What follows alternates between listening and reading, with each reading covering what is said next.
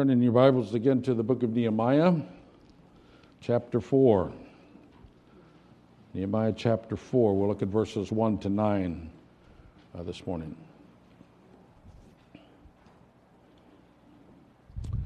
You know, dreaming it and doing it are two different things. We all have dreams of greatness, but few achieve it because the steps are difficult. We may dream of doing great things for God, a life of radical discipleship, a family known for its commitment to the Lord, service that makes a difference in the kingdom of God. But doing all that is quite a different thing. It is hard, it is painful, it is wearisome, and often seems unrewarding. Dreaming it and doing it are quite different things. Nehemiah had a great de- dream to rebuild the city of God, to repair the walls of Jerusalem, which had lain in ruin for a century and a half. And the people had come to share his vision and join him in the task. But in our text today, we see that doing it would prove to be much more difficult. This is a lengthy chapter, so I'm only going to take the first nine verses this week and we'll get back to the rest of it next time. Let me read verses 1 to 9. When Sanballat heard that we were rebuilding the wall, he became angry and was greatly incensed. He ridiculed the Jews, and in the presence of his associates and the army of Samaria, he said, What are these feeble Jews doing? Will they restore their wall? Will they offer sacrifices? Will they finish in a day? Can they bring the stones back to life from those heaps of rubble, burned as they are? Tobiah the Ammonite, who was at his side, said, What they are building, if even a fox climbed up on it, he would break down their wall of stones. Hear us, O God, for we are despised. Turn their insults back on their own heads. Give them over as plunder in the land of captivity. Do not cover up their guilt or blot out their sins from your sight, for they have thrown insults in the face of the builders. And so we rebuilt the wall till all of it reached half its height, for the people worked with all their heart. But when Sanballat, Tobiah, the Arabs, the Ammonites, and the men of Ashdod heard that the repairs of Jerusalem's walls had gone ahead and that the gaps were being closed, they were very angry. They all plotted together to come and fight against Jerusalem and stir up trouble against it. But we prayed to our God and posted a guard day and night to meet this threat. The two simple truths I think that this uh, passage suggests to us the first is this expect opposition. Expect opposition. Back in chapter 2, Nehemiah realized that God's work might prove unpopular. Well, now that the building project is underway, uh, uh, there's no question about how it's going to be received. In verse 1, we read that Sanballat became angry and was greatly incensed. Sanballat didn't just feel angry in his heart. Verses 1 to 3 describe the open opposition to Nehemiah and the Jews that he had. He attacked them personally. He ridiculed and publicly humiliated them in front of officials and the army, calling them these feeble Jews, literally, the, those miserable Jews. Seems like an implied threat, does it not, when public officials uh, and army troops openly mock you? Then he attacked their faith. Will they offer sacrifices? He seems to be saying, Do they think they can pray these walls up? He went on to attack their judgment. Will they finish in a day? Can they bring these stones back to life? In other words, they don't seem to know what they're in for. They don't even know that those building materials are unsalvageable. He accused them of not knowing what they're doing. Finally, Sanballat's friend Tobiah summed it all up in his taunt of verse 3. This wall, supposedly being built to keep armies out, will crumble under the weight of a single fox. Surely Nehemiah realized by then he needed to expect opposition. And, folks, you, you and I can expect the same kind of opposition. You begin to live for the Lord and serve Him with your whole heart, and you will be ridiculed with taunts that are more than just jesting. They will come to you in the same forms unfair personal attacks, public humiliation and ridicule, attacks on the rationality of your faith, attacks on your good judgment, and taunts that dismiss everything you stand for as a joke. We're no different from Nehemiah. We should expect opposition. But it didn't stop there. Nehemiah's opposition increased even more when the progress became visible, when the walls were finished about halfway up, the gaps were being filled in. One might think that the opponents would then concede that they were wrong. Maybe this is a good thing. Maybe they really are going to pull this off. Maybe this is not just a joke. No, no. That was not the response. According to verse 7 and 8, when Sanballat, Tobiah, the Arabs, the Ammonites, and the men of Ashdod heard that the repairs of Jerusalem's walls had gone ahead and the gaps were being closed, they were very angry. They all plotted together to come and fight against Jerusalem and to stir up trouble against it. So now the opposition had increased in magnitude.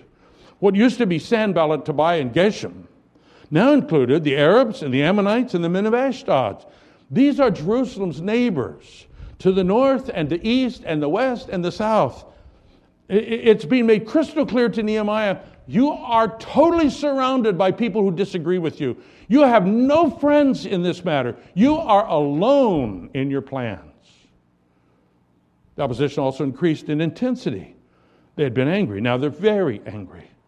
So they plotted how to act out their opposition. They made plans to stir up trouble and to fight against these builders of Jerusalem. Expect opposition to increase.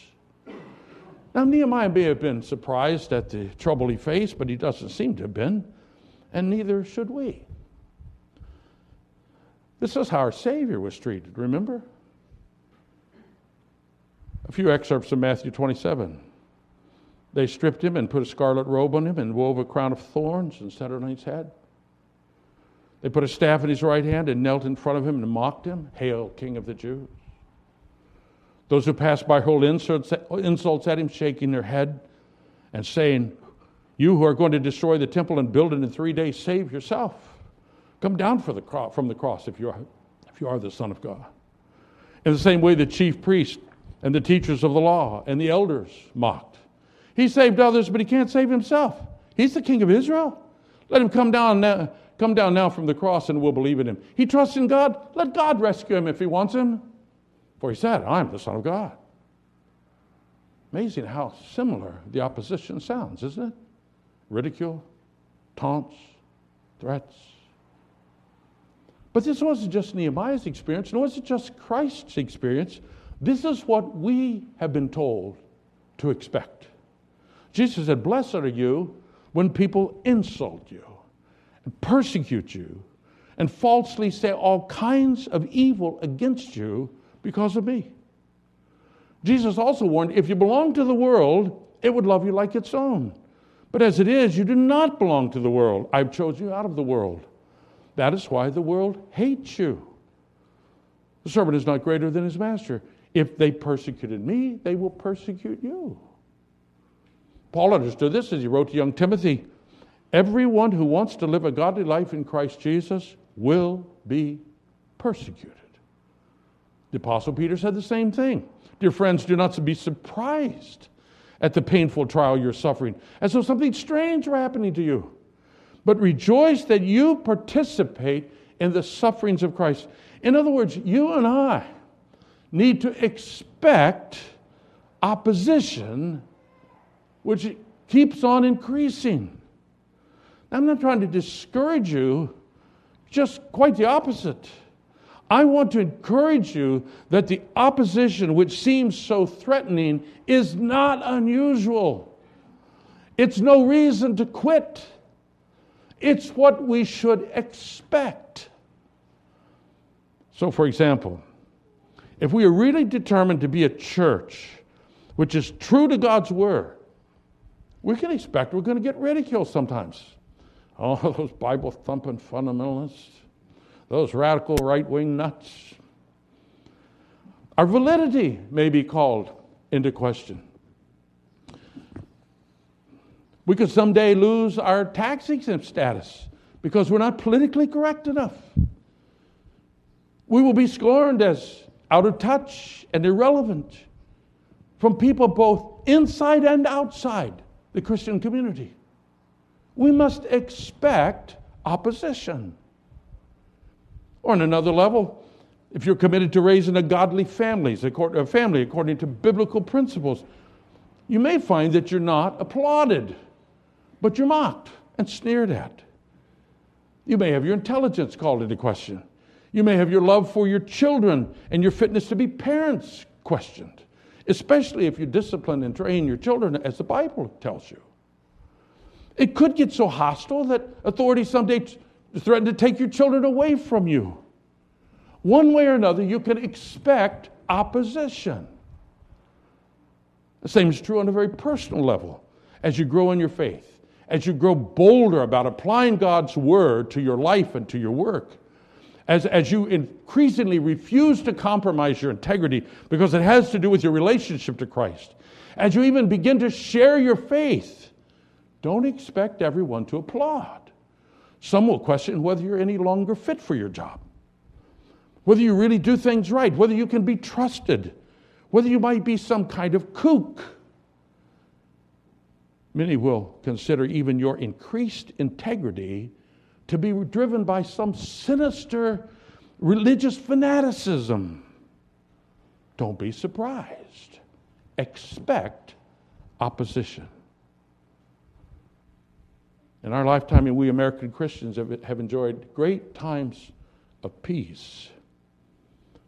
Thing, something unusual in the history of the church, frankly. But we're still warned by both the scripture and by history that sometimes things will be much worse than this.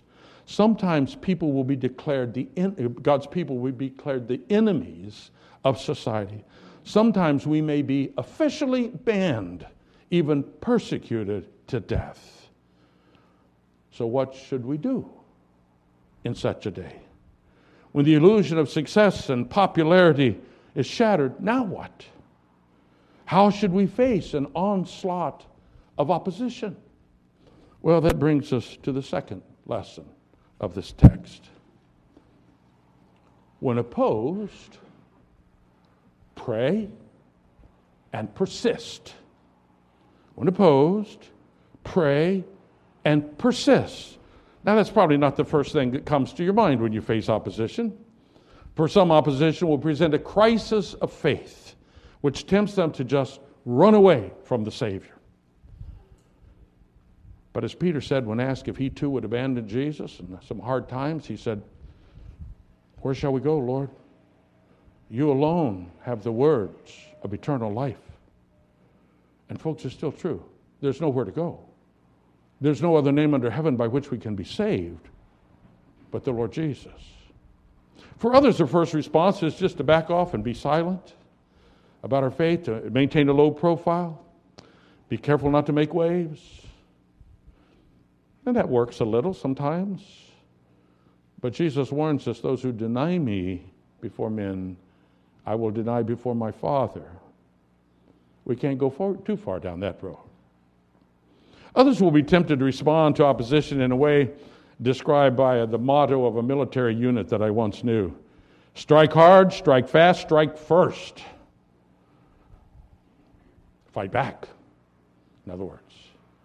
But in James, the scripture warns us that the anger of man does not produce the righteousness of God. So if, reject, if we reject our automatic responses to opposition, to flee, to hide, to fight, then what should we do? Well, Nehemiah's example gives us a, a, a plan. When opposed, pray and persist. So, first we see Nehemiah praying, responding to the opposition by taking it to the Lord. We read it in verse 4 Hear us, O our God, for we're despised. Again in verse 9, we prayed to our God. And we really shouldn't be surprised when we hear Nehemiah praying, for he prayed about everything from the beginning of this book. What may surprise us is what he prays in verses 4 and 5. Turn their insults back on their own heads, give them over as plunder in a land of captivity. Do not cover up their guilt or blot out their sins from your sight, for they have thrown insults in the face of the, of the builders. This sounds like those cries for vengeance in the imprecatory Psalms. As Christians, what do we make of this? Well, this is a plea for justice and righteousness. Here, Nehemiah aligns himself with God and his cause, which means that those who oppose that cause are God's enemies, not his. He prays for justice to come, for God to be victorious, for God's name to be vindicated. He doesn't set out to destroy his mockers, he hands them over to God for God to deal with. We should have the same righteous indignation when the cause of Christ is maligned or mocked or oppressed. But this righteous anger first moves us to pray. Before Nehemiah ever said a word to his critics, he prayed. He refused to retaliate, though others might have encouraged him to do so. When opposed, he persisted first in prayer. I tell you this morning, God still says, Vengeance is mine, I will repay. You don't have to make everything right. You don't have to be vindicated. You don't have to win all the battles with your critics. God is able to defend his own name. You just commit your adversary to the Lord God and trust Him to set the record straight. As a song by the old Christian rock group Petra once said, get on your knees and fight like a man. But you see, we're, in, we're even better equipped to do that than Nehemiah was. Nehemiah only, only the desire, the desire for the vindication of God's righteousness, for justice on God's enemies. But we know Jesus. We've seen the cross. We understand that God's justice has been satisfied and that in His grace He's now taking His worst enemies and making them His servants, indeed His own children. So we who know the gospel can and must go far beyond Nehemiah. We're called to pray for our enemies, to bless those who persecute us, knowing that of such unworthy opponents, God is building a kingdom of grace. Stephen knew that, and as they stoned him to death for his faith, he prayed for those who were killing him. And God answered that prayer. For standing right over here, uh, approving of the whole thing, was a man named Saul of Tarsus. God sees the heart of that man. And that Saul of Tarsus became the Apostle Paul, the greatest missionary of all times. You see, it's still true. And even a fuller sense than Nehemiah knew, when opposed, we first pray. But Nehemiah does not have his head in the clouds, and neither should we. His praying is not a substitute for action, it's only the first and most important action. He also persisted in the work. We see it in verse 9, uh, 6, and again in verse 9. So we rebuilt the temple till all of it reached half, half its height, for the people worked with all their heart. In verse 9, we prayed to our God and posted a guard and day, day and night to meet this threat. You see, no matter what, they didn't quit. They kept building what they had set out to build. Chuck Swindoll writes Nothing excites Satan or the critics more than for his negativism to result in a slowdown of progress. The easiest thing to do when one is criticized is to give up and quit. Nehemiah said, Stay the task. Don't give up. Keep building. You could hear the workmen night and day splashing the mortar, putting the stones in place. Nehemiah heard the opposition. He analyzed it. He prayed about it. He took action. He says, Let's set a guard and uh, we'll keep working. We'll keep working. Day and night, they kept working. You see, the worst possible response to opposition is to quit to back off. In a war, when enemy aircraft approach, carrying bombs to drop on your homeland, you know, those who go out to intercept them, they don't have to shoot them down. to win the battle. If you can cause them to jettison their armament to engage you, you've won. They abandon their mission. The same is true for us. If criticism causes us to quit, it's been effective, even if it's all wrong. Even if we're fighting against the criticism with all our might, it's already won if we quit because we've not persisted in the will of God. When we stop to fight, we abandon our mission. So we need to learn that when opposed, we pray, yes, but we must also persist. Dear people, sometimes we're so eager to fight over anything. But though we're to be fearless, we're not to be fighters. Instead, we're to be quick to persist in doing the work. A great example of this is Paul's instruction to young Timothy in 2 Timothy 2. He says, Don't have anything to do with foolish and stupid arguments because you know they produce quarrels. And the Lord's servant must not quarrel. Instead, he must be kind to everyone, able to teach, not resentful. Those who oppose him, he must gently instruct in the hope that God will grant them repentance, leading them to a knowledge of the truth, and that they will come to their senses and escape from the trap of the devil who has taken them captive to do his will. Do you hear the persistence there? When people oppose your teaching, when people set themselves against you, what are you supposed to do? Don't quarrel with them. Keep on gently instructing them that God might turn them away from the bondage to the evil one. So, what does it matter? What people have to say about your Christianity. You expect ridicule, don't you? So pray and keep living it out. What does it matter what people think of your family's priorities? You have nothing to prove to the critics. Commit them to God and stay the course. Give yourself to a godly marriage, to the training of your children in the faith, to the building of a home that mirrors the perfection of Christ. And in this church, what does it matter what people think of us? If we're doing what God commands, we must not change. If we're not, we must do something But above all, we must persist as long as God enables us to persist in what He's given us to do. When opposed, pray and persist. Dreaming it and doing it are quite different things.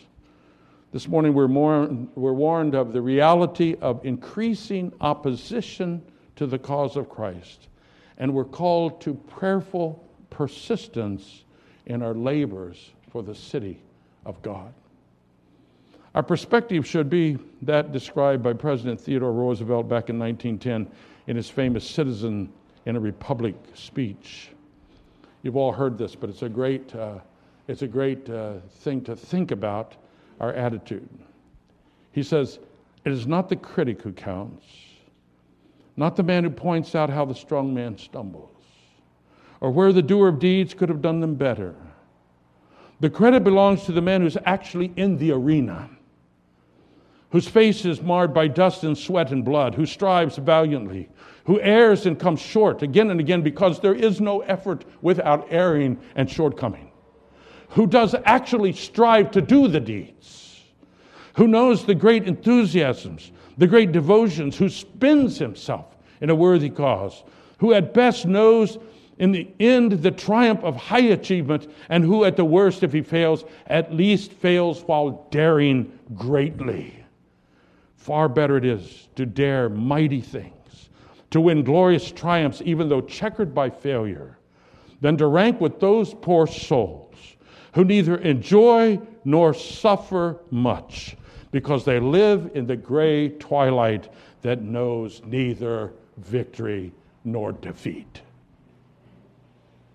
That's what we learn from this text concerning the Christian life. Expect opposition. It will always be there. It will sometimes increase to a crisis level. Don't be surprised. But in the face of it, pray, and persist in doing the will of our God. Amen. Amen. Let's pray. Oh, Father, we're soft, for we've not known much opposition in our day. Few of us have suffered for our faith. The worst we've endured is a little ridicule or mocking, or perhaps a promotion we didn't get, or innuendo lying around us.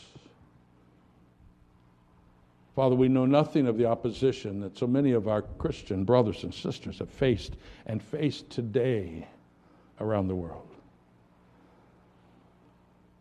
So, Father, may we learn from Nehemiah and learn from what you say in all of the scriptures and what you tell us yourself, Lord Jesus,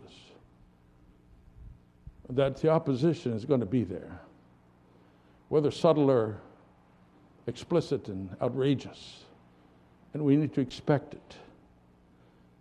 But Lord, help us to know how to respond, not as our fleshly response, responses would dictate, but as you have told us to bring it to you, to lay it under, at your feet. Eh, beyond that, to pray for enemies and bless them, knowing that you have the power to change them into the children of God.